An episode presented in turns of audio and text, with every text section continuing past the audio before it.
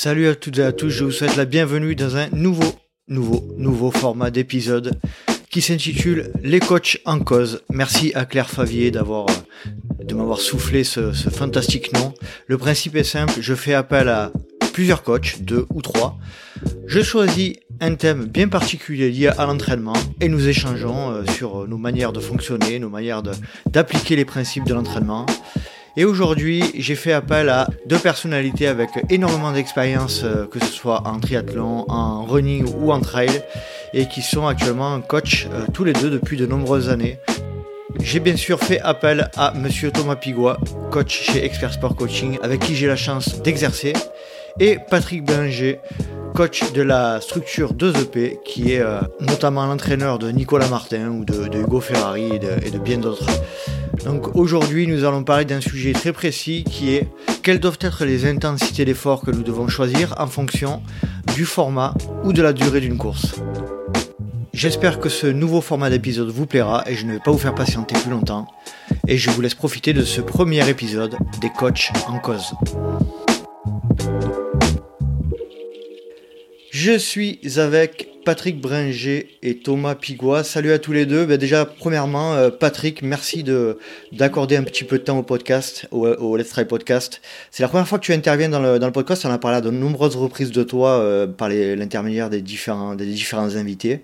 Euh, Patrick, déjà, est-ce que tu vas bien et est-ce que tu pourrais te présenter en quelques mots? Eh ben, bonjour à tous, un plaisir d'intervenir et merci pour l'invitation. Euh, ben, écoute, se présenter en quelques mots, euh, j'approche du demi-siècle, euh, heureusement ou malheureusement. Voilà, j'ai fait, du, sport depuis, tout petit, j'ai trois enfants et je gravite dans le, l'endurance, on va dire, depuis 35 ans à peu près. comme pratiquant, j'ai pratiqué beaucoup de sports, la course à pied, ensuite le triathlon et je suis venu au trail, puisque c'est le sujet d'aujourd'hui, par l'entraînement. Euh, à la fin des années 90 euh, où j'ai commencé à entraîner. Donc ça fait euh, un peu plus de 20 ans que j'entraîne en trail. voilà, des athlètes de tout niveau.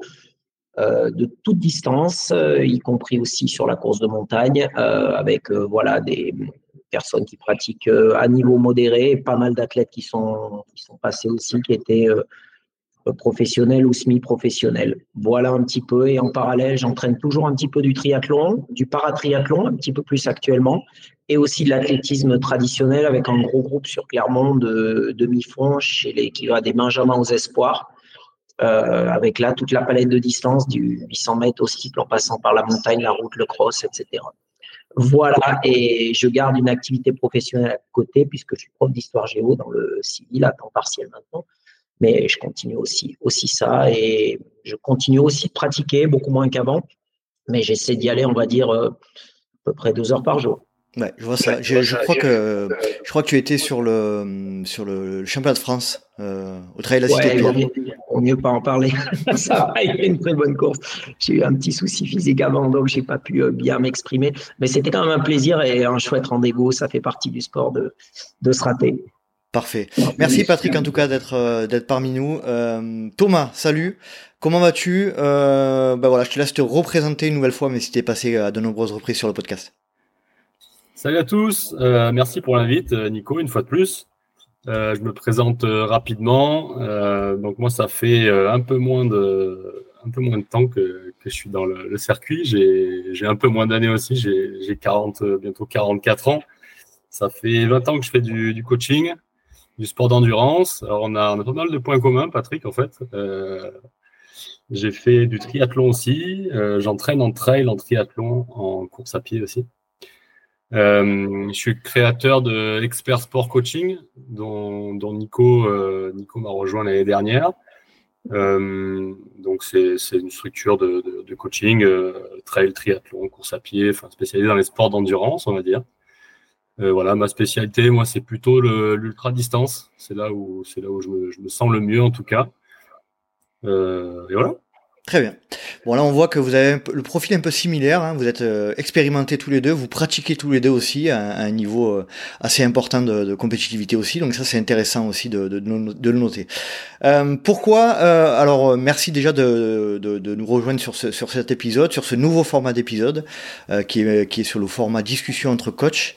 pourquoi j'ai décidé de lancer un petit peu ce format C'est parce que à l'écoute d'un podcast américain qui s'appelle Coopcast, qui est un peu sur ce format-là, euh, d'échanges sur euh, entre différents euh, professionnels du sport ou, des coachs, j'ai trouvé intéressant de, partir d'un sujet un peu précis et puis de, confronter un petit peu les visions en apportant chacun des précisions, etc. Donc j'ai trouvé sympa de, lancer ce format d'épisode, donc je vous remercie d'y participer. Et pour ce premier numéro, j'ai décidé de parler, et je tiens à saluer Benjamin Burle qui, m'a soufflé ce, petit sujet qui est quelles, quelles doivent être les intensités de course euh, en, fonction des, formats de course. Euh, c'est-à-dire euh, à quelle intensité je dois, je dois, je dois faire ma course si je, si je participe par exemple à un 20 km ou un, un format maratrail. Là, on reste bien sûr sur du trail ou, sur un ultra. Donc c'était c'était assez intéressant de, je pense, de, rentrer vraiment dans ce sujet pour, pour parler de tout ça. Euh, déjà, toi, Patrick, euh, j'aimerais savoir euh, quel est ton point de vue sur, enfin ton point de vue, ton approche sur la gestion de, l'effort quand tu quand tu quand tu dois donner des, des consignes à tes à tes athlètes? Alors, bon, c'est un vrai vaste débat hein, sur lequel on pourrait passer beaucoup de temps et sur lequel je pense qu'on a tous essayé beaucoup de choses avec succès ou non et sur lequel on a pu bah, tirer des leçons. Euh, mais c'est vrai que c'est très complexe de répondre à, ta question sans être précis. Globalement, ce que je peux te dire déjà par rapport à ton introduction, euh, c'est qu'il ne faut pas raisonner en termes de distance, mais en termes de durée. Euh, puisque contrairement à, on va dire quand même un semi ou un marathon où on a des durées d'effort entre un athlète, même s'il y a des différences bien sûr entre un athlète amateur et professionnel, mais on a des durées d'effort qui sont proches. Si on prend un semi-marathon, pour la plupart des gens, on est entre des durées d'effort qui vont de 1h à 1h45. Donc, bien sûr que ça diffère, mais on est dans, une palette assez proche. Dès lors que tu parles, par exemple, d'un maratrail, on va dire 40 km, 1500 et plus. On va aller sur un peu moins de 4 heures pour la gagne, jusqu'à 10 heures pour euh, les derniers. Donc, on n'est pas du tout euh, dans, la même gestion d'effort pour 4 heures ou 10 heures, ça va de soi. Euh, 4 heures, on est dans, voilà, dans un format, on peut dire, euh, assez classique, type euh, championnat de France euh, court ou, long actuellement, puisqu'ils les ont rallongés. Et puis 10 heures, on est, bah, pour quelqu'un comme moi, ça serait un petit ultra pratiquement. Mhm. donc c'est excessivement variable. Donc déjà, le premier postulat, je pense qu'il faut, il faut, il faut raisonner en heures, 2 heures, 3 heures, jusqu'à 30 ou 40 heures, bien sûr, si on raisonne sur l'ultra. Ça, c'est la première chose. Tout à fait. Je, je, souscris effectivement euh, sur ce point de vue-là. Euh, D'ailleurs, je, je, souhaite avant, avant tout, euh, avant de rentrer vraiment dans le détail, de, de rappeler un petit peu la, la, la définition de l'endurance. Euh, je, rappelle un petit peu la, définition de l'endurance, c'est la capacité de maintenir dans le temps un certain niveau d'intensité exigé. Scientifiquement, on définit l'endurance comme une aptitude à maintenir un effort d'une intensité relative donnée pendant une durée prolongée. Donc effectivement, Patrick, tu as tout à fait raison. Euh, il faut plutôt se placer d'un point de vue euh, d'un point de vue durée que d'un point de vue de format de course. Et effectivement, en fonction des niveaux, ben, la durée va être complètement différente. Thomas, ton point de vue, vas-y, vas-y, Patrick. Pardon, je te coupe, mais si on veut préciser ta définition par rapport à une notion très simple pour les gens qui est la VMA, l'endurance, ça va être la capacité à tenir un pourcentage de VMA plus élevé sur une même durée donnée. Euh, par exemple, sur deux heures, tenir 60%, euh, c'est mieux que 55 ou 65, etc. Euh, voilà, ça, ça va être la, la notion d'endurance. Et on est bel et bien dans des sports euh, dits d'endurance au sens, en tout cas, générique, générique du terme. Très bien. Très bien.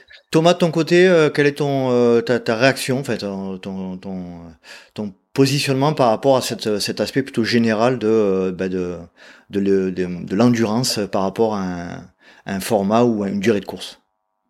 Non, mais c'est clair qu'il faut vraiment considérer la durée, pas, pas le kilométrage. Je rejoins tout à fait, tout à fait Patrick sur, sur ce sujet. Et, et souvent, c'est la grosse erreur de, de, de la plupart de, des, des athlètes qu'on suit, c'est que parce que c'est 15-25 euh, km, entre guillemets, en trail, euh, tout le monde va s'entraîner de la même manière. Alors que on voit bien que effectivement, t'en as, plein qui vont mettre 5-6 heures pour faire le trail de 25 km qu'on appelle trail court, mais qui en fait, c'est un trail de, de 25 km. Nous, dans notre région, 25 km, tu as rapidement 1500 de dénivelé. Donc ça devient tout de suite très long et effectivement là on passe vraiment sur quelque chose qui se fait euh, essentiellement en endurance. Donc euh, c'est très important de, préciser, je pense, euh, ce, critère-là quand on va quand on va planifier. C'est vraiment la durée. Tout à fait. Patrick, je t'en prie. Après, moi, le la deuxième réaction que j'ai naturelle à ton, introduction et qui me semble importante pour aller toujours du, général vers le plus précis, c'est que globalement, tout le monde part toujours trop vite. Mhm. Ça, c'est la chose euh, générale. Et c'est encore plus vrai en trail. Euh, et euh, n'importe quelle analyse de course, y compris chez les meilleurs, n'y manque pas. donc ça, c'est une chose à faire. On l'a vu au championnat, on l'a vu au championnat de France de trail court, hein, d'ailleurs. Incroyable. Ouais, trail court et même trail long. Même trail long.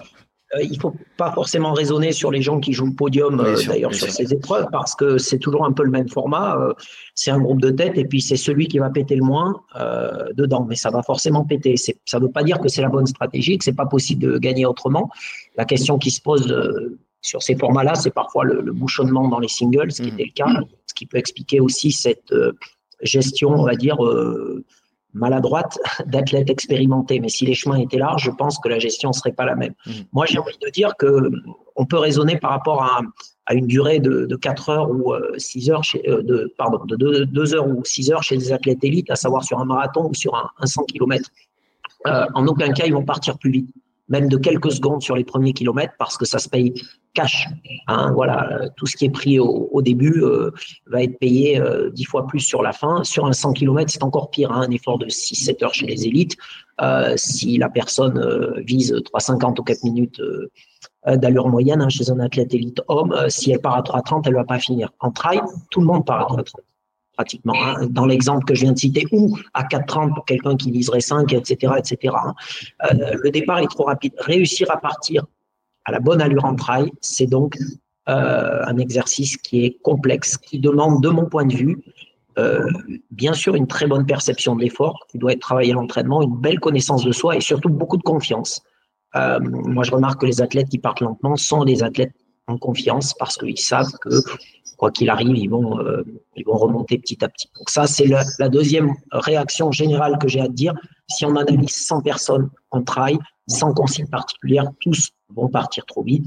Et nous, sur des épreuves repères qu'on connaît très bien depuis une vingtaine d'années avec des circuits identiques, je pense chez nous au trail du Sancy, euh, au Templier, euh, à certaines courses de l'UTMB où on peut avoir des repères, incontestablement, beaucoup de monde part trop vite. Très bien. Thomas, sur cet aspect, euh, je, te, laisse compléter ce que dit Patrick. Ouais, ben, ouais, c'est marrant parce que j'en parlais encore ce matin avec, euh, avec un athlète euh, pour sa gestion de course pour, pour dimanche. Là. Et effectivement, on l'a vu encore au championnat de France de trail long, ça part tout, le peloton en fait part trop vite. moi, en fait, ce que j'aimerais rajouter, c'est vraiment le, le, le, côté mental en fait de cette démarche.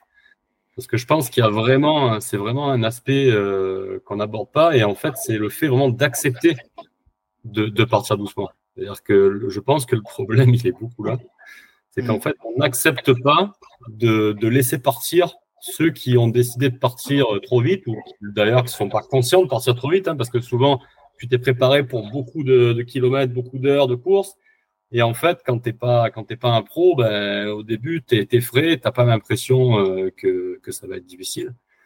Et c'est là où il faut avoir cette présence d'esprit. je pense que c'est vraiment un travail mental d'accepter euh, ce départ lent qui, qui, vraiment paraît très facile, même trop facile. Mmh. Alors après, effectivement, je te rejoins. Souvent, ça coince au départ parce que le parcours euh, se retrécit au bout de quelques kilomètres. Et là, effectivement, quand tu joues la gagne, il faut il faut y prêter attention.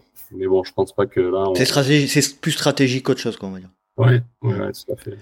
Euh, très bien. Bon, ok pour ça. Donc, on a bien noté votre euh, votre warning sur les, les, démarrages de course souvent trop rapides. Effectivement, hein. c'est vrai qu'on le constate très souvent. Et puis, c'est vrai que même nous, euh, en tant que pratiquants, euh, c'est vrai qu'on est souvent amené dans dans le mouvement aussi, hein, par rapport à ce qu'on imagine.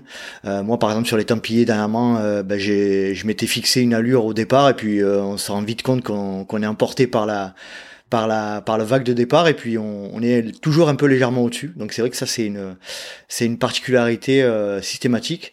Euh, j'aimerais, euh, si, euh, si vous voulez bien, qu'on parle un petit peu de, manière plus générale aussi de, pacing, donc de, gestion de rythme.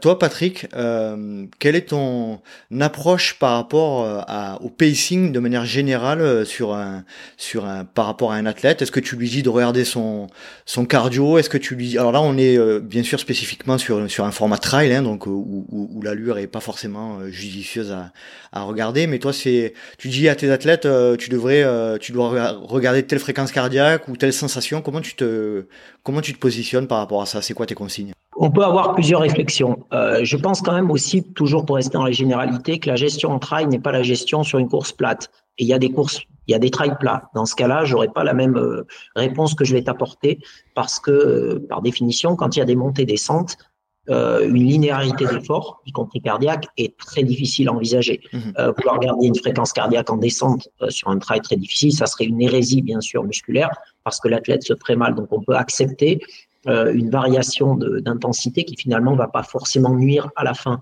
Donc là aussi, il y aurait un distinguo à porter. C'est ce qui rend, à mon avis, la conclusion peut-être, je ne sais pas, dans, une demi-heure ou euh, quand on aura fini, euh, la conclusion quasiment impossible euh, pour clore vraiment le, débat. Et ça rejoint vraiment une notion de spécificité sur chaque épreuve. parce que bien sûr, si le trail est, très accidenté, le pacing va être encore plus complexe et c'est déjà complexe. Moi, j'ai essayé beaucoup de choses. J'ai essayé l'approche au cardio, qui est un outil comme un autre, qui est un outil intéressant, mais qui est un outil euh, qui a des lacunes. On le sait bien en compétition. Euh, depuis l'apparition des capteurs de puissance euh, à vélo, on s'est aperçu que le cardio était un outil qui marchait parfois, qui ne marchait pas en d'autres temps. Donc, se gérer uniquement au cardio-fréquence mètre dans un contexte de chaleur, de stress, d'humidité, etc., ça ne reste qu'un outil. Par contre, je pense que le cardio est un bon outil pour remettre la perception de l'effort au centre du débat. Et la perception de l'effort, ça, ça doit être vraiment travaillé dans l'athlète.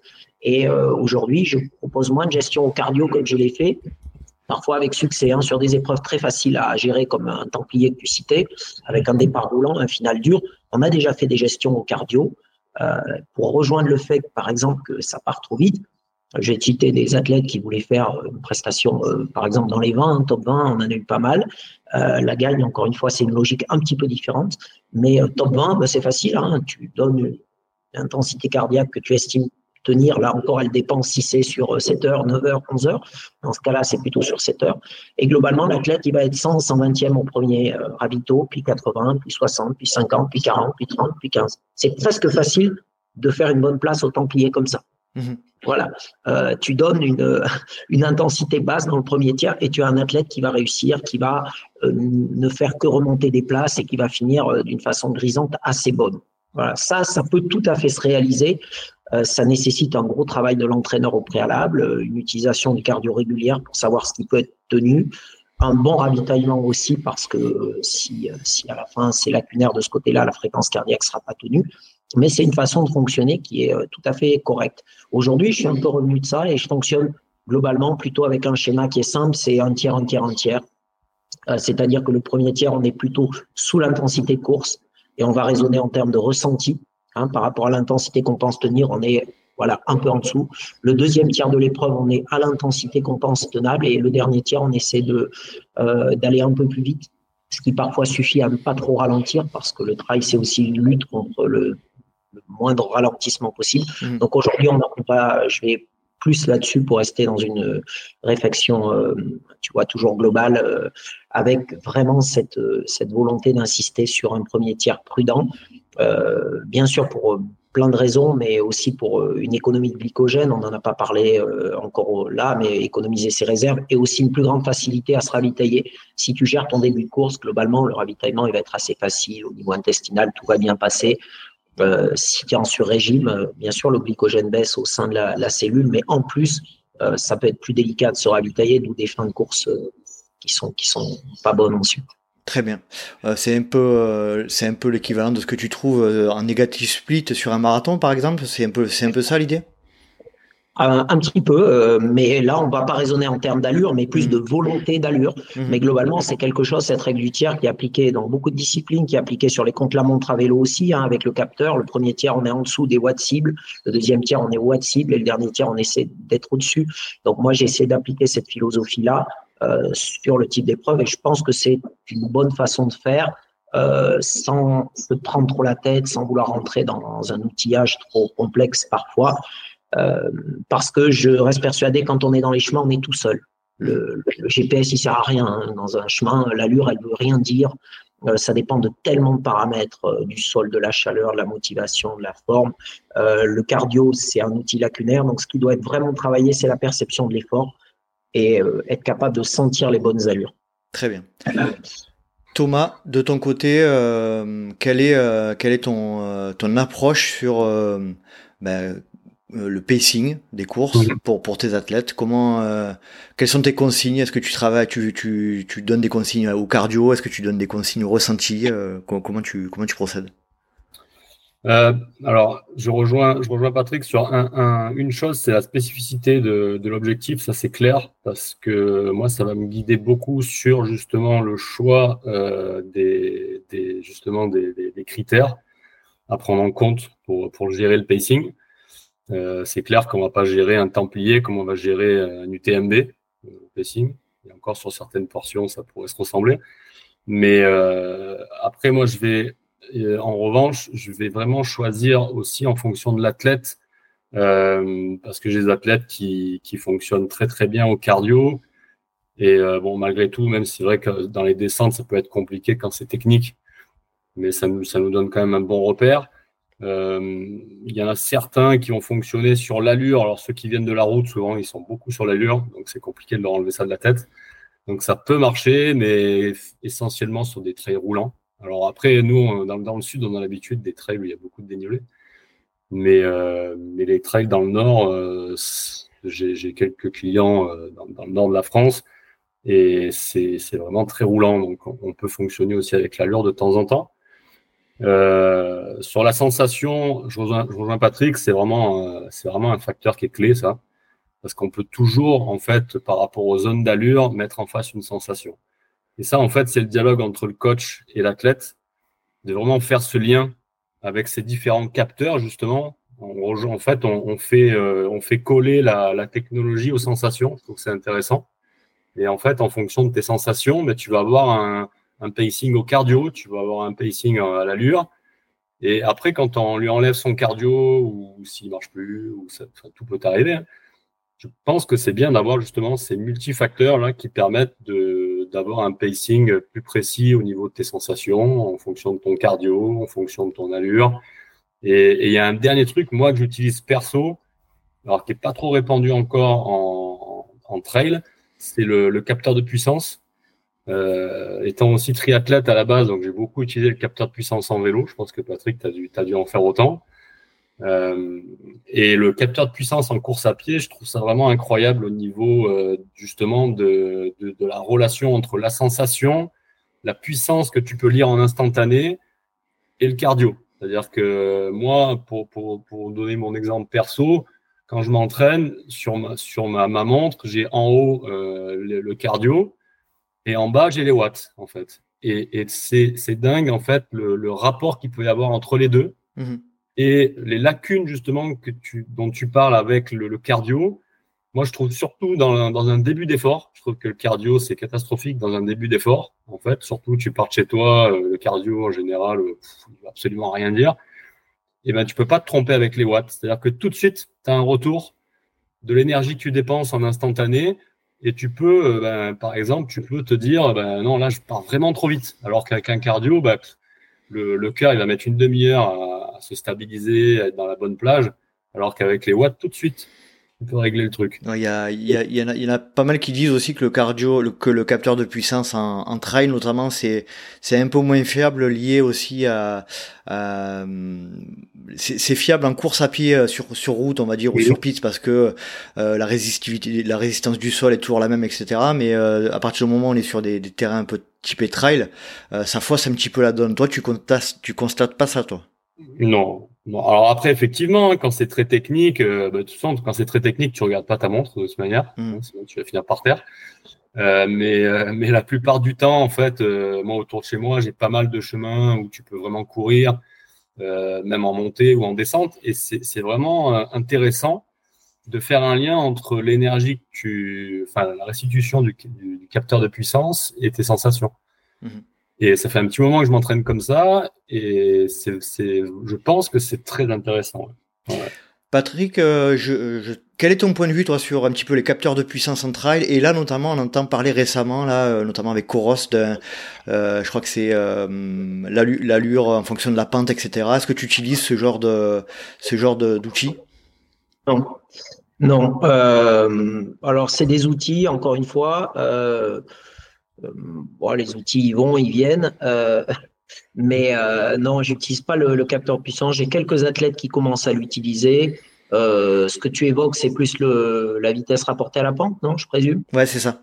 C'est, on en entend beaucoup avec les différents athlètes. Euh, ouais, ça peut, ça peut fonctionner, mais encore une fois, je pense que la, la nature des sols fait que ça va rester toujours une donnée assez floue. C'est plus intéressant a posteriori pour voir l'effort qui a été fourni. Et moi, je pense qu'il faut rester pragmatique et concret et que, bien sûr, ces outils peuvent être euh, répandus, mais je crois qu'il y a beaucoup plus simple à faire euh, et pour obtenir de, bons résultats. On a quand même des tas d'exemples et des tas d'athlètes euh, qui ont gagné des grandes courses sans trop se compliquer la vie. Je pense pas que l'ex, enfin, on peut, je pense que ces technologies-là, elles sont pour valider ce qu'on pratique sur le terrain mais elles ne doivent pas non plus devenir une, une comment dire systématique. Moi, je suis très gêné d'athlètes qui euh, regardent leur montre tous les quatre matins ou euh, voilà vont être l'œil, y compris à vélo d'ailleurs. Hein, euh, ça en était devenu un tel point. Moi, je je mets même en garde par rapport à ça. Je pense que l'arrêt prématuré des carrières actuellement qu'on assiste dans le monde professionnel ou chez les jeunes à vélo, il est lié à ça. Dans le trail, on va connaître la même chose si on rentre dans cette logique-là. Moi, je pense que on doit être capable de gérer course de trail caricaturalement sans même une montre. Hein. Euh, voilà. Alors bien sûr, aujourd'hui tout le monde a un GPS, c'est pratique, c'est pas mal, mais euh, encore une fois, je pense que on doit on doit pouvoir être capable de le faire, de faire sans. Par contre, là où je rejoins tout à fait Thomas, c'est que c'est des outils très intéressants pour vérifier si la perception de l'effort, elle est la même. Euh, il y a une chose qu'on n'a pas parlé qui est très accessible aujourd'hui, c'est les tests physiologiques avec la pente y compris, donc avec un cardio pour déterminer son SV1 et son SV2. Euh, pour les auditeurs qui ne connaîtraient pas, donc c'est le, on va dire le, premier seuil respiratoire, là il y a un petit décrochage euh, au niveau de la respiration, l'effort devient un petit peu moins confortable, et le deuxième SV2 qui est moins discutable scientifiquement, qui est le moment où euh, on rentre en anaérobie, où on dépense là beaucoup plus de glycogène pour maintenir l'allure et on ne peut pas y rester extrêmement longtemps. Connaître ces deux seuils, ça me semble très intéressant aussi pour la perception de l'effort. Je me suis aperçu qu'empiriquement, tous les, très bons athlètes quand ils euh, géraient bien leur effort, ben, ils montaient par exemple sur des courses longues juste en dessous du SV1, sur des épreuves courtes, ils montaient juste en dessous. Alors qu'un athlète moins aguerri, il est capable de partir euh, sur un trail tout de suite au-dessus. Donc ça, euh, passer une fois ou deux en test pour euh, vérifier que la personne s'entraîne à la bonne allure et gère à la bonne allure, ça, ça semble intéressant, y compris chez des athlètes jeunes en formation, on va dire à partir des, années juniors, hein, euh, pour bien remettre ça au, centre, on va dire, de la boutique. Très bien.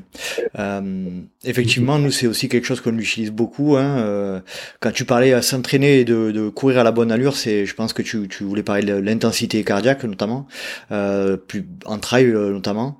Euh, toi, Thomas, de ton côté, effectivement, sur ce que vient de dire Patrick, les, les différents seuils ventilatoires, c'est quelque chose que que tu utilises, qui te servent. Moi, de mon côté, pour parler un petit peu de ce que de ce qu'on propose, effectivement, c'est c'est quelque chose qui, pour moi, euh, est très utile pour déterminer un profil de sportif. Hein. Si on a, on sait qu'on a quelqu'un qui a un SV1 très bas euh, et un SV2 très haut, ben on sait qu'on va devoir travailler sur plutôt en, priorité sur son SV1.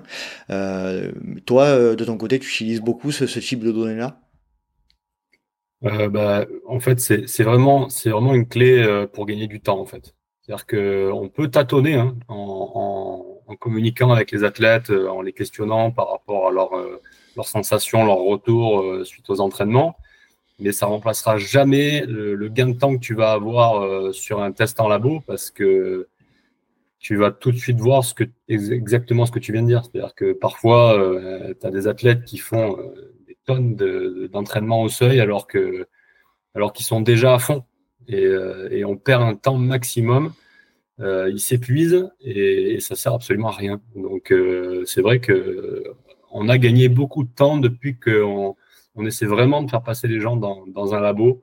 C'est pas, il y en a certains, ça les fait pas rêver, mais, euh, mais quand même, euh, c'est hyper, euh, hyper intéressant. Franchement, très intéressant.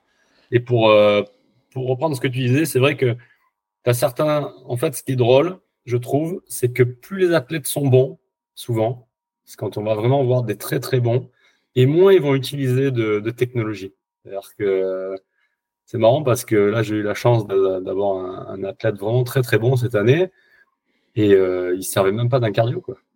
il n'avait jamais utilisé un cardio. Euh, mais par contre, ça lui a fait beaucoup de bien de prendre conscience de ses intensités.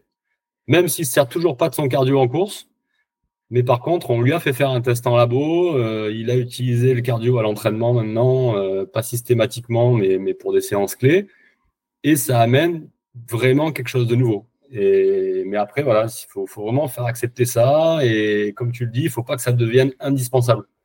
Il faut mhm. toujours que ce soit en face de la sensation pour que, voilà, pour que, pour que le plus important reste quand même la sensation. Patrick, est-ce que tu veux rajouter quelque chose sur cet aspect euh, test en labo? Euh, non, pas spécialement. Je pense que Thomas a dit des choses euh, très pertinentes sur ça. Euh, moi, je pense que euh, aussi ça permet de, de bien cerner voilà le, le profil de l'athlète, de voir à qui on a on a affaire, et euh, ça va jouer aussi bien sûr dans la gestion de course. De, de, connaître un petit peu ses valeurs et de savoir où on va. Donc, moi, je pense que c'est un outil qui est intéressant à utiliser, à utiliser ponctuellement. Euh, et ce qu'il vient de dire sur euh, un athlète là de, bon niveau, je pense que c'est ça peut être valable pour tout le monde. C'est-à-dire que encore une fois, ces outils vont permettre de, à certains moments, d'être sûr de travailler correctement, euh, de, bien se recentrer soi-même, parce que même si un athlète de bon niveau a une excellente perception de l'effort, ça peut être bien de la réaffiner. Mais on en revient, tu vois, un petit peu à ce que je te dis. Je pense que la perception de l'effort, elle doit être au centre de la réflexion du pacing et qu'il y a plein de façons de procéder. Moi, par exemple, les athlètes plus jeunes, ils ont parfois un cardio. Il est hors de question qu'ils regardent un cardio à l'entraînement. Moi, ça me, à titre personnel, ça me choquerait. Euh, comme un junior qui utiliserait un capteur puissance à vélo, ça me choquerait. Euh, par contre, l'utiliser sans le regarder et le voir après coup, pour des athlètes, ça, je pense que c'est très intéressant. C'est-à-dire dire à des athlètes, bah, tiens, tu tu vas pas regarder ton cardio en course parce que euh, tu vas te fier plutôt à tes sensations. Tu es peut-être, tu vas dans un dans un jour euh, la compète. Normalement, on doit être capable de sublimer, de tenir des intensités qu'on ne tient pas toujours. Par contre, après coup, on pourra regarder. Et dans ce cadre-là, ça peut être très intéressant pour débriefer et voir si effectivement, euh, bah, tiens, si tu as 3 fois 15 minutes à faire en nature, euh, je ne sais pas quelle terminologie utilisent les auditeurs, mais au train, au SV1, euh, ou au tempo, euh, en EMA, selon lesquels la France est, assez bonne pour donner plein de terminologies à la même chose. Mais voilà, c'est dire, tiens, tu le fais sans rien, mais tu l'enregistres, et après, on regarde si c'est juste. Ça, ça me semble une démarche qui est très formatrice en vue d'un bon pacing en compétition. Mm-hmm. Voilà. Mais pour revenir sur Thomas, hein, moi j'ai fait 17 ans de triathlon. Euh, bon, pas un, extrême haut niveau, mais euh, j'ai fait deux, deux, trois podiums en brun. J'utilisais même pas de compteur, un vélo. Euh, encore moins de, GPS, encore moins de cardio. je ne sais même pas si j'avais une montre sur les marathons. Alors c'est un exemple donné, mais j'ai fait la Maxi Race aussi l'année des mondes en faisant trois. là, j'avais carrément pas de montre.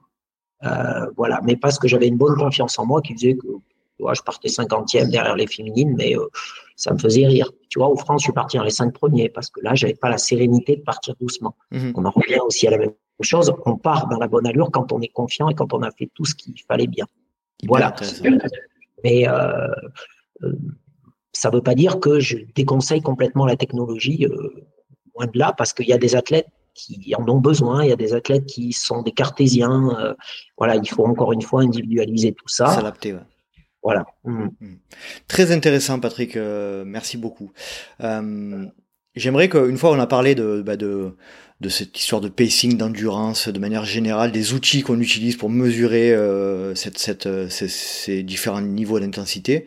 J'aimerais qu'on passe, si tu veux bien Thomas, à, à ce que tu utilises toi, aux différentes zones que tu utilises pour, euh, bah pour euh, déterminer les niveaux d'intensité de l'effort. Qu'est-ce que c'est quoi? Alors, comme le disait Patrick très justement, on est très fort nous pour euh, pour appeler euh, différemment la même chose dans notre pays, donc ça c'est clair. Euh, toi, quelles sont tes tes, tes les zones que tu utilises et que tu qui sont tes zones étalons pour tes athlètes? Bah, je vais je vais revenir un peu comme tout à l'heure hein, quand on a voulu parler de quel capteur on va utiliser. déjà selon l'athlète, ils vont pas utiliser les mêmes marques de montres, donc ils vont être perdus si tu leur parles pas comme, comme parle leur montre. Euh, tu en as certains qui sont obsédés par la zone euh, de, leur, de leur Garmin ou de leur Sunto, et malheureusement, ils sont même pas, c'est même pas les mêmes, souvent. Euh, donc ça peut être zone 1, 2, 3, 4, 5, 6. Ça marche très très bien. Au moins, comme ça, il n'y a pas de problème de, a pas de problème de nom. Euh, après, j'aime bien euh, la, la, zone récup, endurance active, endurance, euh, enfin, endurance fondamentale, endurance active, seuil, et après tout ce qui est travail de, de, de vitesse, VMA. Donc ça, c'est des mots, je trouve, qui parlent bien. Euh, après, effectivement, oui, chacun, chacun y met de la sienne pour, pour trouver un nom, un nom différent. Mais, mais bon, on en revient toujours au même. Après, ce que j'aime bien actuellement, c'est travailler autour des, du, des pourcentages de SV1 et SV2 pour ceux qui ont fait les tests en labo. Mmh. Je trouve que ça, ça, ça leur parle directement, sans leur parler euh, des, des, différentes zones en fait, mais simplement des, des pourcentages de ce qu'on a trouvé euh, directement en labo. Je trouve que ça, ça marche bien. D'accord. Donc je récapitule, toi c'est euh, tu as cinq zones, tu travailles plutôt sur cinq zones, c'est ce que moi aussi j'utilise. Hein. C'est la zone récup, hein, la zone euh, on va dire 5 euh, ou 6 même. Hein. 5 ou 6. La, la, zone récup, hein, donc c'est la zone vraiment très tranquille. la zone d'endurance fondamentale qui correspond un petit peu à la, à la zone d'intensité ultra, on va dire. La zone d'endurance active qui est plutôt sur une, une intensité plutôt marathon. la zone seuil et la zone euh, VO2 max.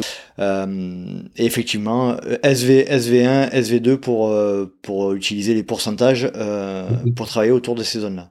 Patrick, de ton côté, vas-y Thomas, continue. Non, et, pour ajouter justement cette zone 6, là, quelque chose qu'on travaille peu, je trouve, qui est, qui, est, un peu perdu, c'est travailler au-dessus justement de ces zones de VMA, mhm. VMA, PMA. C'est vraiment aller travailler la vitesse pure, la force pure avec des récup très longues et ça demande des vitesses encore plus hautes. Et c'est ce qu'on peut appeler une, une, zone 6, quoi, une, une, zone de force-vitesse. Il n'y a, mm. plus le, il y a plus l'aspect aérobie. C'est vraiment. Ça, c'est un travail qu'on fait, euh, qu'on fait moi, enfin, moi, que je fais faire souvent très loin des objectifs. Mm-hmm. Et je pense qu'il est, est, important. Patrick, de ton côté, quelle, euh, quelle zone d'intensité tu utilises si tu, si tu dois donner euh, ce type de, de, de conseils à, à tes, tes athlètes? Alors j'ai longtemps utilisé des terminologies euh, qui recoupaient ça. Aujourd'hui, j'en suis venu euh, pour euh, toutes les catégories à essayer de simplifier ça. je me suis beaucoup inspiré de bah, de ce qui a été dégrossi à vélo, hein, puisque les zones qu'on évoque, elles ont été surtout démocratisées par Fred Grapp avec la fameuse échelle, l'échelle d'intensité. Donc moi, je me fie à, j'essaie d'utiliser ça et de me l'appliquer aussi dans mes habitudes, puisqu'avant, c'est vrai qu'on parlait pas comme ça, on était plus sur, euh, voilà, sur l'endurance, l'endurance active, ou le train, le seuil, la VMA. Mais finalement, ça recoupait les mêmes choses. Et moi, je trouve que, je pense que cette façon de, de codifier les choses, elle est en train de se démocratiser en France. Donc, j'essaye de, euh, de l'appliquer. Je la trouve excessivement euh, efficace, excessivement simple. Donc, pour moi, c'est comme l'a évoqué Thomas à peu près, je pense c'est A1, A2, A3, A4, A5 ou Z1, Z2, Z3, Z4, Z5. Pour les, ça serait plus efficace de parler de Z et, pas d'allure, bien sûr, ou de I euh, d'intensité, mais tout ça pour moi, ça veut dire la même chose. I1, I2, I3, I4, I5, I6, I7. Globalement, euh, bah voilà, hein, euh, I1 va être sur la régénération. I2 ou A2 sur de l'endurance au sens strict du terme classique, le footing basique. À 3, oui, 3, on est sur un travail aux alentours du SV1. À 4, un travail au seuil aux alentours du SV2. À 5, c'est VMA ou PMA. Et à 6, comme il l'évoquait, des efforts de, de 15 à 30 secondes au-dessus de, de, VO2 max et même euh, à l'extrême euh, à 7, c'est-à-dire des petits efforts euh, complètement alactiques de, de 6 à 7 secondes qui bien sûr sont pas déterminants dans nos sports, mais qui peuvent avoir un intérêt dans la période hivernale, par exemple, pour recruter plus de, fibres. Mais pour rester dans notre logique d'aujourd'hui, on, voilà, on parle pas entraînement pur et dur aujourd'hui. Pour, pour, ce qui est du pacing, euh, et ben justement, avoir l'habitude de travailler avec ces zones, ça me semble excessivement efficace, puisque selon qu'on va parler d'un ultra ou d'un petit ultra ou d'un trail plus conventionnel, on va être sur des allures de A2 ou de A3 en évitant au maximum de dépasser euh, le A3 et de rentrer aux alentours du seuil, puisque là, bien sûr, on est hors euh, hors effort, en issue des trails très courts, bien sûr. Euh, on va plutôt être là-dessus. Donc, ça me semble très efficace, très simple de travailler comme ça. Comme aussi beaucoup de montres ou beaucoup d'interfaces interactives aujourd'hui sur lesquelles peuvent utiliser les entraîneurs fonctionnent comme ça. Ben, moi, j'essaie de, fonctionner comme ça et je m'aperçois aussi que pour les jeunes athlètes, c'est une façon de, de réfléchir qui est en fait très simple et sûrement très efficace. Très bien. Du coup, si on se place d'un point de vue, euh, on m'a posé souvent la question à, quelle, à quelle intensité euh, cardiaque ou à quelle, euh, à quelle intensité d'effort je dois courir en fonction si, si je fais un trail court, si je fais un maratrail, etc. Donc du coup, on a bien vu en début d'épisode qu'on peut pas réfléchir en termes de, format, mais plutôt en termes de durée. Thomas, j'aimerais que on, va on va simplifier les choses. On va dire on va on va diviser les, les formats de, de course en on va dire 2-3 heures euh, ensuite, euh, on va dire 5-6 heures et au-delà de 10 heures. On, va simplifier les, choses comme ça. Euh, ça te va? Comment tu comment tu, tu expliques à ton athlète à quelle intensité d'effort il doit il doit courir sur sur un format de 3 heures Je pense que le travail se fait vraiment en amont en fait, par rapport par rapport aux sorties longues de l'athlète, par rapport à c'est vraiment un travail pour qu'il ressente l'allure. On va, on va parler d'allure juste, Nico. L'allure juste. Salut Stéphane Brognard. dédicace à Stéphane Brognard. Euh, l'allure juste par rapport à son objectif. C'est-à-dire que si une semaine avant l'objectif, euh, l'athlète te demande à quelle allure il faut qu'il court la compétition, à mon avis, il y, a un problème. C'est-à-dire qu'il doit être conscient de, de, son pacing bien avant ça. C'est-à-dire que c'est, en fait, il va falloir qu'il teste euh, au fur et à mesure de la préparation pour trouver justement cette allure et être confiant avec. S'il si, demande une semaine avant, c'est qu'il n'est pas confiant, qu'il ne connaît pas encore cette allure et c'est assez dangereux euh, en termes de pacing, euh, justement. Donc ça, c'est, vraiment, vraiment important qu'il, qu'il soit conscient de ça. Après, effectivement, un, trail de, 2-3 heures, on est sur des allures typées euh, effort marathon, donc on va être sur une zone 3 normalement. Euh, après, attention, euh, parce qu'après, on va rentrer dans l'aspect musculaire. C'est-à-dire que on n'est pas forcément capable de tenir en zone, en zone 3 pendant 3 heures. cest qu'après, il y a l'aspect musculaire qui peut rentrer en compte et qui peut, bah, qui peut bloquer. Mmh. Donc ça, c'est ça, c'est vraiment après euh, une question de, bonne préparation. Mais en tout cas, quelqu'un qui est bien préparé peut euh, viser euh, d'aller d'aller tenir une zone 3 sur un sur un trail court s'il arrive à le sortir en moins de 3 heures. Ouais, d'accord. Donc zone 3 sur aux alentours de, un effort de 2-3 heures aux alentours du SV1. Patrick, tu tu souhaites compléter sur les, les formats, on va dire entre guillemets typés courts? Totalement. Euh, moi, je suis vraiment d'accord avec cette, ce découpage que tu as fait de 3 heures, 6, 7 heures, plus 10 heures. C'est quelque chose sur lequel euh, moi j'avais beaucoup réfléchi des années 2000 à 2010, où j'avais recueilli énormément. À l'époque, on était plus sur le cardio qu'aujourd'hui, euh, en tout cas dans les athlètes que je connaissais, euh, beaucoup. Euh, donc j'avais recueilli toutes les courbes cardiaques de toutes les, tous les athlètes sur des, des, des centaines de courses. Et je m'étais amusé où je demandais de bah, tout simplement la moyenne tenue par rapport à la FC Max en moins quelque chose. Mhm. C'est-à-dire, tiens, tu m'as fait ta course de 7 heures, ok, je t'ai tenu moins 29, ok, top, top, top, top. Donc, j'avais listé comme ça au fil du temps. Euh, c'est quelque chose d'assez empirique, hein, mais mhm. euh, parfois ça marche. Et j'ai été arrivé de façon euh, assez incontestable, on va dire, toujours même chose. Sur des efforts de 3 heures, on arrivé à du moins 17, moins 18 de FC max. Donc on peut dire la fourchette moins 15, moins 20, ce qui correspond pile à la zone A3, telle que l'a décrit Thomas et telle que nous l'a décrit la science aujourd'hui avec le SV1, puisque le SV1, on va dire qu'il soit optimisé ou pas, hein. bien sûr qu'il y a des SV1 très variables, euh, surtout sur des gens en début de pratique, mais on va dire qu'un SV1 classique, on est vers moins 20 de FC max par là, ça peut être moins 25 hein, en début de prépa, mais voilà, on est dans cette zone-là, donc un effort de 3 heures, on est là. Sur des efforts de 6-7 heures que j'appelle moi type euh, euh, championnat de France classique ou Templier. Euh, j'avais beaucoup d'athlètes qui étaient euh, dans le top 10 du Templier à ce moment-là. Donc, mais encore une fois, la, réflexion sur un effort de 6-7 heures d'un athlète Templier, ça va être la même d'un athlète de 6-7 heures sur un effort 40. Hein. on était sur notre réflexion mmh. préalable. Là, j'étais arrivé à du moins 27 de moyenne environ. Donc ça, c'est des choses intéressantes sur beaucoup, beaucoup, beaucoup d'athlètes hein, et de, de niveaux très variés. Donc ça nous donne la zone A3 basse à deux hautes ou à trois basses, plutôt à deux hautes. On est, on est là-dedans à peu près. On est entre l'endurance fondamentale et l'endurance active. Quoi. Voilà, pour parler très clairement à tes auditeurs, euh, puisqu'ils peuvent calculer ça de façon vraiment très très simple, euh, l'effort de trois heures, on est en plein dans la zone A3. Si on raisonne, comme je le disais tout à l'heure, début de course plutôt à 3 bas, milieu de course euh, à 3 du milieu, et à la fin, on peut se rapprocher du seuil hein, sur un effort de 2-3 heures bien, bien géré, en particulier en côte. Euh, sur un effort de 6-7 heures, on est vers moins 25, moins 30 du max. Donc là, on est euh, zone à 2 haute ou à 3. Donc ça peut être en début de course, on est dans l'endurance fondamentale à 2 haute, puis on se rapproche de la zone A3 et on essaie de finir la fin de la course aux alentours du SV1, ce qui est tout à fait crédible sur un format, un format de 6-7 heures. Et par contre, au-delà de 10 heures, quand même, la fréquence cardiaque, elle est, elle est beaucoup plus discutable. Le pacing, il est beaucoup plus sur les sensations parce qu'il y a la dimension euh, musculaire hein, qui est tellement prégnante. Il y a des, athlètes pas, assez entraînés qui ont mal aux jambes tôt. Et, euh, et donc, c'est difficile quand même. Donc là, je serais plus sur leur, leur conseiller tout bêtement ou tout simplement vraiment la prudence et leur donner parfois des indications. On n'en a pas parlé encore, mais euh, on connaît aujourd'hui les, souvent les, les, zones de ravito, enfin des, points de passage, on va dire. On sait à peu près le, euh, par rapport à notre niveau d'athlète. Donc, on peut leur donner des, ordres d'idées de, passage sur ces zones-là. C'est peut-être plus intéressant sur des formats type UTMB, Réunion, euh, etc., CCC, que la fréquence cardiaque. Mais là, moi, j'étais arrivé sur, euh, je regardais, je l'avais noté sur des efforts aux alentours de 10 heures. On était sur moins 35 à moins 40 en général du max. Donc là, on est en pleine zone à deux basse, hein, voire à 1. Donc là, on est tout simplement dans de l'endurance confortable en début de course.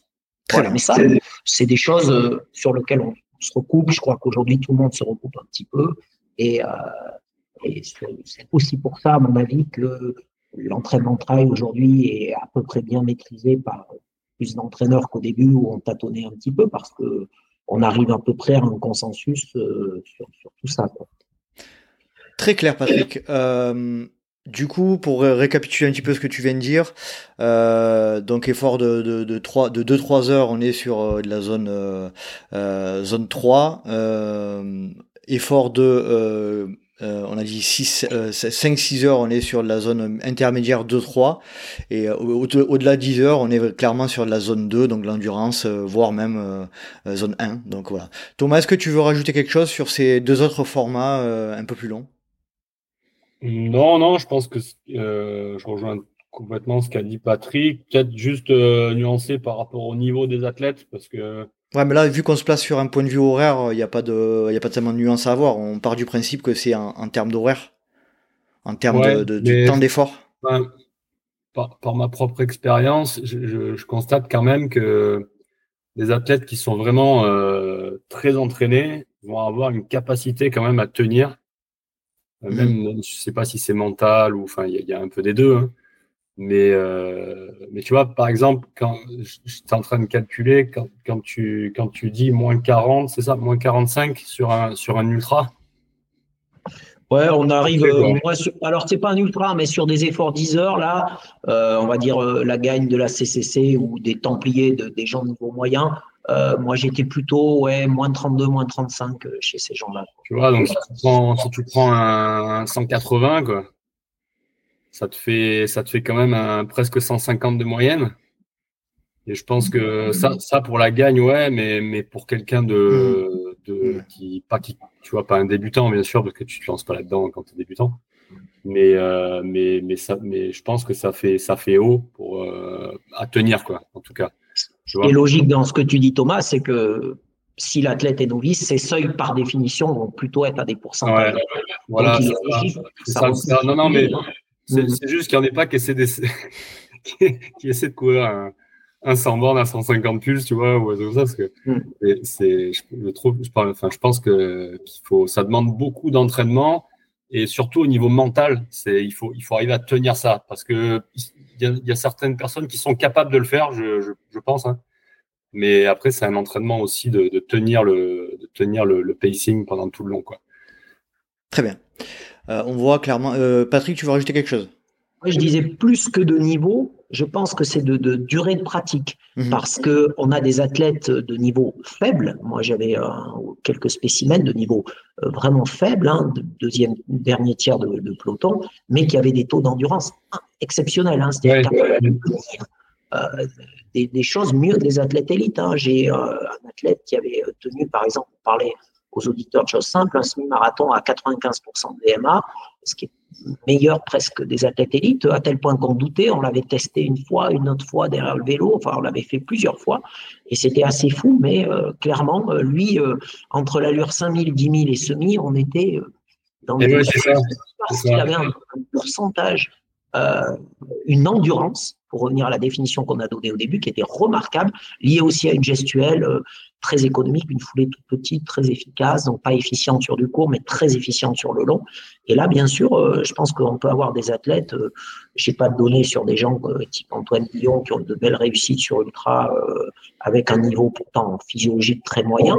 Bon, c'est probablement des gens qui ont des, pourcentages d'endurance, et bien sûr la résistance musculaire qui va avec, mais des pourcentages d'endurance qui sont sûrement excellents. Énorme, énorme. Antoine Guillon, c'est impressionnant. Ouais le, pourcentage de vitesse qu'il arrive à maintenir, c'est énorme. Donc on voit clairement dans vos discussions que euh, c'est euh, on peut on peut déterminer un petit peu des euh, des des grands euh, grandes échelles grandes à, séparer mais que c'est aussi euh, à, personnaliser en fonction de la tête en fonction du ressenti et c'est là où on revient à ce que disait Patrick au début c'est que euh, le ressenti de l'effort il doit être je pense aussi mis quand même bien au centre de l'activité est-ce que tu veux rebondir une nouvelle fois là-dessus Patrick? Non, non, non, non. J'étais plus sur la réflexion préalable, mais clairement, clairement, euh, ça va dépendre beaucoup du niveau de, du niveau de pratique. Hein. On a parlé d'Antoine, mais je ne sais pas si tu as fait quelques interventions avec Nico Martin. Oui. Euh, voilà, Nico, que bon, j'ai la chance de bien connaître puisque j'entraîne depuis 2010, donc ça fait 13 ans. Bah, Nico, par exemple, il a tenu quelques Templiers à des, si on raisonne par rapport à la FC Max, hein, même si c'est pas le, toujours la meilleure façon de faire, mais c'est très très pratique à comprendre. Il euh, faudrait lui redemander, mais je crois qu'il a tenu un Templier à moins 17 du max, quelque chose comme ça. Donc on est dans quelque chose d'endurance optimisée, mais c'est quelqu'un qui pourtant n'a pas de qualité euh, physique, hein, une VMA qui est très basse, euh, une VO2 qui est quelconque, hein, mais par contre une capacité à tenir une zone à 3 haute hein, aux alentours du SV1 pendant pour le coup là 6-7 heures au Templier sans grande difficulté, y compris sur le relief c'est-à-dire qu'avec des variations de, cardio dans les descentes ou les zones plates qui est assez faible. Euh, mais bien sûr, c'est beaucoup de, c'est énormément de travail, c'est certaines qualités autres que les qualités physiologiques, mais euh, ça montre bien aussi aux auditeurs qu'on peut, euh, bien sûr, on peut, évoluer aussi dans son pacing en fonction de son expertise, du moment de la saison, parce que moi, on n'en a pas parlé non plus, mais je pense qu'il faut distinguer aussi un pacing de début de saison qui doit être beaucoup plus prudent parce qu'on a des seuils plus bas, on est moins en forme, moins reposé, d'un pacing de fin de saison où là, l'athlète va être bien sûr avec des seuils plus hauts, mais aussi une solidité musculaire plus forte qui va lui permettre de tenir une intensité plus haute. Parce qu'on n'a pas parlé de la dimension musculaire, mais très important dans le pacing. Euh, puisque peut-être que la problématique essentielle du trail, c'est de tenir le plus longtemps possible sans avoir trop mal aux jambes. Hein. Euh, on, voit, on voit donc comme je le disais que c'est euh, personnalisable et que euh, et que ces, ces histoires de de seuil, de trucs très théoriques, etc. On voit aussi que c'est à prisme variable. Hein. Il y a, comme on le disait, des gens qui ont une capacité à tenir un SV1 très longtemps, etc. Est-ce que Est-ce que pour toi, c'est c'est vraiment important de se, de se baser sur, Thomas, hein, je parle, de se baser sur, des, sur ces valeurs-là, ou est-ce qu'on doit laisser quand même une certaine liberté aux athlètes? Ben, en fait, moi, j'ai beaucoup d'athlètes que que j'entraîne pas personnellement, euh, qui me demandent justement ce genre de, choses. Euh, quand je vais faire mes footings, il faut que je cours à quelle allure? Quand je vais faire ça, il faut que je sois à quelle quelle quelle fréquence cardiaque? Et je leur dis, euh, je leur dis que je peux pas leur répondre en fait, parce que je les connais pas. Mhm. Et ça serait une erreur. C'est-à-dire qu'ils vont prendre ils vont prendre des courbes dans un magazine, ça sera pas ça sera pas moins bien que ce que je vais leur dire en fait, parce que il faut vraiment connaître l'athlète et c'est là où on revient sur ces, tests en fait. Alors, on parle de tests labo depuis tout à l'heure, mais on peut quand même aussi faire des tests euh, terrain qui peuvent nous aider quand même, qui peuvent nous amener des infos, des choses comme ça. Donc c'est c'est pas, on n'est pas obligé de passer dans un labo, mais ça, ça, ça, va, ça, fait gagner du temps tout simplement. Euh, donc voilà, voilà ce que ce que je voulais rajouter parce que euh, on peut donner des fourchettes, mais euh, c'est, ça reste de la théorie. Et en plus, ce que je rajoute souvent, c'est que tu vas voir, ça va évoluer. C'est-à-dire que le but du jeu, de l'entraînement, c'est ça aussi. Mhm. C'est qu'on fasse évoluer les, plages. Donc, euh, le, ce que tu as fait il y a six mois, ben, ça, va sur, ça, c'est, plus bon. Il faut, qu'on, réajuste. D'où l'intérêt d'avoir une communication régulière avec tes athlètes aussi chaque semaine pour débriefer et faire avancer le, le truc parce que la sensation va changer le retour avec euh, le cardio, le capteur de puissance, va permettre justement de, valider la progression de, chaque athlète. Très intéressant. Euh, Patrick, on arrive euh, gentiment à la fin de notre, échange. Est-ce que tu veux rajouter quelque chose dont on n'aurait pas parlé sur le sujet des intensités de l'effort liées au format de course? Oh, bah, je pense qu'on a balayé de façon générique euh, pas mal de choses. Je rejoins tout à fait Thomas sur l'individualisation et la saisonnalité. Hein. Moi, je reviens sur cette notion de saisonnalité, mais euh, c'est extrêmement important. Hein. Je pense que le, pacing sur une, course de préparation va pas forcément être le même.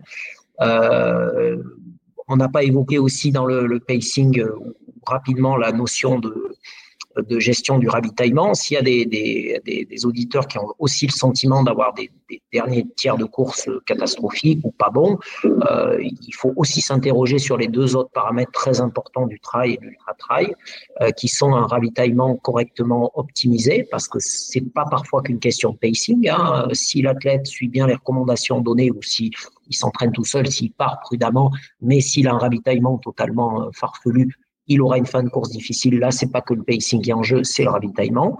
De la même façon que euh, et où il peut avoir une fin de course très difficile, non pas parce que son pacing n'est pas bon, mais parce que sa préparation musculaire n'est pas suffisante. Donc, je pense qu'il faut bien toujours avoir ces, ces trois choses dans le, dans le prisme, euh, le pacing, mais aussi la qualité du ravitaillement et euh, la solidité musculaire qui me semble toujours être l'un des éléments majeurs de, de la réussite en trail, même si on pourrait me rétorquer qu'un pacing prudent va quand même favoriser une meilleure fin de course, même si la préparation musculaire et le ravito est insuffisant. Voilà ce que je pourrais rajouter tout simplement euh, pour essayer d'être complet. Patrick, c'est parfait, merci beaucoup. Thomas, de ton côté, est-ce que tu veux rajouter quelque chose? Non, non, c'est intéressant de, parler de nutrition à ce moment-là, parce que c'est vrai que ça va, être euh, déterminant quand même parce qu'il faut, il faut quand même rappeler une fois de plus, hein, on n'arrête pas de le dire, mais tout ce que vous allez manger avant, au bout de deux heures, il n'y a plus rien dans, un effort. Donc, euh, c'est tout ce que vous allez manger pendant qui va être déterminant pour la suite de l'effort. Euh, et comme disait Patrick tout à l'heure, si le pacing est mauvais au début, vous allez cramer tous les stocks de glycogène, donc de sucre que vous allez stocker dans le foie, dans, les muscles. Et du coup, euh, ensuite, ça va être très compliqué. Donc euh, c'est pour ça que le pacing est déterminant dans le départ, qui est souvent trop rapide parce qu'on est frais, parce que justement les stocks de glycogène sont à fond, tout va après, bien. Après je te coupe Thomas, mais si tu es dans une logique de, de trail court euh, assez péchu, où tu sais que tu vas passer, euh, euh je sais pas, 2-3 deux, deux, trois heures sur, sur le ah parcours, est-ce que, ça, est-ce que ça, la notion d'alimentation, enfin d'alimentation au sens propre, elle a une si grande importance? Alors effectivement, quand on est dans, dans, dans la première tranche là, de 2-3 heures, ça va être, ça va être beaucoup moins important, effectivement. Oui, parce que justement, on a, on a un stock, mais attention, parce que le fameux mur du marathon, euh, il n'existe pas pour rien. Hein. Mhm.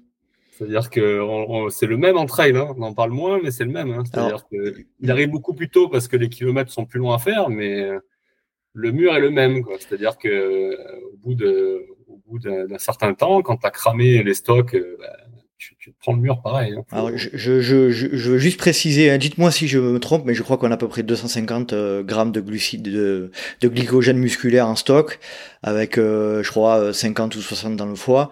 Euh, donc, si on part du principe qu'on on, on, dépense entre 50 et 80 grammes de glucides à l'heure, ben vous faites le calcul, hein, ça va très vite. Patrick, sur cet aspect, cet aspect nutrition, tu veux rajouter quelque chose? Bah, moi, je, je, rejoins ce que dit Thomas. Attention, hein, deux heures ou trois heures, pour moi, on est déjà dans quelque chose de long. Hein. Mhm. Euh, Aujourd'hui, deux heures, euh, si tu fais la première bosse en trail euh, à SV2, et c'est très facile hein, de faire la première bosse en trail à SV2, euh, jamais tu vas avoir un marathonien qui part au seuil, hein. mhm. c'est-à-dire sur 10-15 bornes hein, pour la plupart des gens, ou euh, pour des athlètes élites, sinon il finira pas le marathon. Hein. en trail, c'est pareil. Hein. Si tu fais la première bosse au SV2, tu te retrouves au bout de pas loin d'une heure, une heure et quart sans glycogène, hein, parce que mmh. c'est, attention, la consommation de glycogène, elle est très proportionnelle à l'intensité de l'effort. On vide pratiquement ses réserves de la même façon sur un SMIC, sur un 5000, par exemple. Euh, donc, si tu pars très vite en trail, et encore une fois, c'est très facile de partir euh, au seuil dans une bosse, au bout d'une heure et quart, une heure vingt, il n'y a plus rien. Hein. Donc, il faut quand même bien maîtriser le pacing, y compris sur des efforts de deux heures. On l'a vu aux France de, de trail court, hein, encore une fois, avec des athlètes très aguerris qui n'ont pas fait parfois des départs euh, complètement fous, mais qui ont eu toutes les peines du monde à finir, et c'est des gens qui s'entraînent une dizaine de fois par semaine. Et le marathon de haut niveau aujourd'hui nous montre que aujourd'hui tous les athlètes, ça participe avec les chaussures à l'amélioration des chronos. Hein. Tous les athlètes se ravitaillent très bien aujourd'hui. Hein. Ils se ravitaillent tous les 5 km. Euh, ils ont tous des boissons énergétiques. Ils euh, s'y entraînent beaucoup à l'entraînement, y compris euh, euh, dans les pays euh, dits du Sud, hein, où on pense que c'est moins pratiqué. ils, ont des gels aussi qu'ils utilisent bien aujourd'hui. Ils, ils, essayent d'arriver sur le marathon avec des réserves de glycogène parfaites.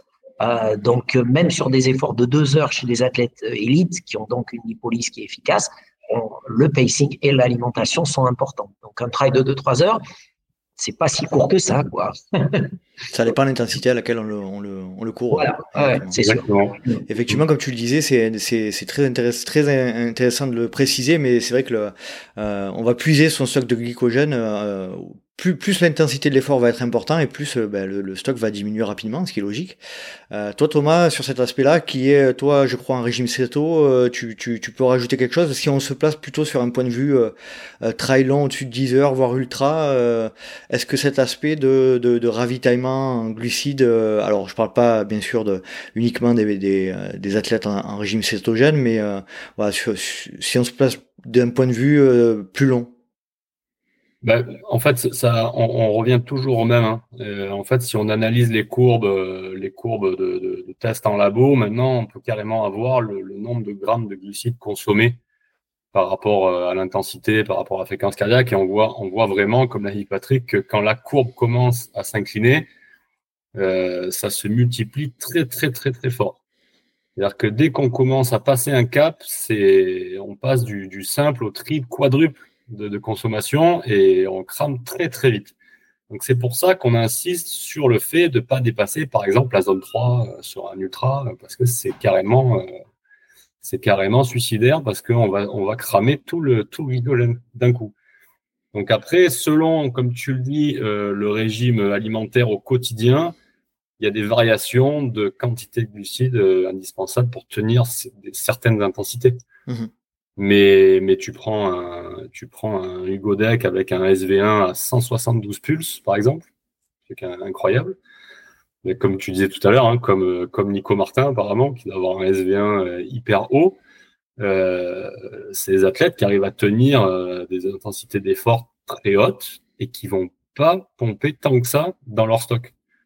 Donc, il y a des injustices. Bon, après, c'est des gens qui travaillent beaucoup aussi. Hein, leur, leur qualité. Euh, mais on va pas du tout les alimenter de la même manière que euh, quelqu'un qui va qui va consommer énormément. Donc euh, il faut mettre en face, on peut pas dire il faut manger tant pour tant d'efforts quoi. C'est vraiment par rapport à chacun votre consommation, votre expérience et c'est des tests qu'on va faire aussi dans vos sorties longues. C'est-à-dire que mmh. dans chaque sortie longue, il faut tester l'alimentation. C'est-à-dire que euh, il faut, faudrait plus entendre la, semaine avant la course, je vais aller, je vais aller tester ça ou qu'est-ce que je vais manger pour la course dans 15 jours. Quand tu as une course dans 15 jours, tu dois savoir exactement ce que tu, ce que tu vas manger sur cette course, hein, puisque tu l'as testé des dizaines de fois. Très clair. Patrick, tu veux rajouter quelque chose euh, pour terminer sur ce sujet euh, euh, course longue et alimentation? Non, non. Thomas a dit beaucoup de choses. Hein. simplement, le fait que la lipolyse, hein, c'est une qualité améliorable qui va faciliter le pacing aussi, qui est très, améliorable. la lipolyse, je, précise, c'est juste la capacité du corps à utiliser les graisses comme substrat, les, lipides comme substrat énergétique. Hein. Tout à fait. Alors, Aujourd'hui, on a beaucoup, beaucoup, beaucoup progressé dans ces connaissances-là. Moi, j'ai toujours été persuadé de l'entraînabilité de la lipolyse. C'est simple, il suffit pour que tout le monde le comprenne. Tu n'as pas fait de vélo depuis six mois, tu vas faire euh, deux heures, euh, bah, tu vas avoir faim. Euh, voire, tu peux faire un petit pipeau. Tu vas faire cinq heures de vélo quand tu es bien entraîné avec deux bidons d'eau, tu n'auras aucun problème. Euh, c'est tout simple. Donc, la lipolyse, elle est très entraînable et c'est aussi une des réflexions de l'entraînement et donc du pacing euh, de, se, de, trouver des, des, des, solutions, il y en a plein, euh, l'alimentation au quotidien, mais aussi des stratégies euh, nutritionnelles à l'effort pour améliorer la lipolyse, parce que bien sûr, le pacing sera beaucoup plus facile si on est habitué à consommer moins de, de, Et moi, je pense que c'est une, bien sûr, une des qualités des gens qui réussissent sur, sur le long d'avoir une lipolyse très efficace, parce que ce qu'on va apporter comme glucides à l'effort, c'est toujours limitant, hein, ça remplacera pas ce qu'il y a quand même dans le corps et cette capacité-là. Donc, bien sûr qu'il faut, il faut aussi réfléchir là-dessus. Et aujourd'hui, on est dans une société de consommation, de consommation, de communication, excuse-moi. C'est ce qu'on fait aujourd'hui, hein, on échange et on s'aperçoit que les athlètes qui réussissent sur Ultra, puis un moment, bah, en fait, ils ont cette réflexion-là depuis longtemps. Pas toujours en le sachant, mais euh, voilà, hein, le gars qui va faire 4 heures en buvant de l'eau, euh, voilà, il ne sait pas pourquoi il le faisait dans les années 90 ou 2000, mais euh, il a bien, voilà, aujourd'hui on sait que finalement il le faisait parce qu'il s'est aperçu que euh, la lipolyse, elle pouvait, elle pouvait s'améliorer. Donc encore une fois, voilà, ça sera mon dernier mot, mais le pacing, c'est comme tout le reste, c'est une approche holistique, générale, dans laquelle juste la notion d'allure ou de cardio n'est qu'un élément parmi tant d'autres. Et pour réussir un trail, il faut vraiment essayer de, de réfléchir d'une façon globale. Et bien sûr que l'alimentation, la nutrition au quotidien, la connaissance de soi, c'est des éléments tout aussi importants que les technologies qu'on a pu évoquer. Très bien, bah, super conclusion. Moi, je suis très heureux d'avoir proposé ce, cet épisode-là avec avec vous deux. Merci, euh, merci vraiment euh, de nous avoir partagé votre vos expériences. C'était c'était absolument passionnant. Et puis euh, et puis je vous dis à très vite et, et bonne continuation. Merci à tout le monde. Salut Thomas. Salut à tout le monde. Salut. Bonne, bonne journée. Ciao. Voilà, ce nouvel épisode des Coach en cause, le premier, le premier du nom, est terminé. J'espère que vous avez apprécié ce nouveau format, que vous en avez apprécié, appris plus sur la manière dont nous devons gérer notre intensité en fonction du format ou des durées de course. Je remercie Thomas Pigois et Patrick Bringer pour le temps qu'ils ont accordé au LTP. Si vous souhaitez rejoindre le Let's Try Podcast sur les réseaux sociaux, rien de plus simple, rendez-vous sur Facebook ou Instagram à Let's Try Podcast. Vous pouvez également me suivre à titre perso sur LinkedIn Strava, Facebook ou Instagram à Nicolas Guilleneuf. N'hésitez pas si vous souhaitez aider le Let's Try Podcast, la première chose à faire c'est euh, pourquoi pas nous rejoindre dans la communauté des Patreons sur patreon.com, p a e slash let's try le podcast. Vous intégrerez une communauté soutien participatif bienveillant et passionné. Si vous souhaitez aussi aider le podcast, rendez-vous sur Apple Podcast ou Spotify pour mettre un petit commentaire et 5 étoiles, pas moins, ça sert à rien. J'espère vous retrouver pour un prochain numéro du LDP et d'ici là n'oubliez pas, si vous pensez que c'est impossible, faites-le pas trop vite pour vous prouver que vous aviez tort. Salut, salut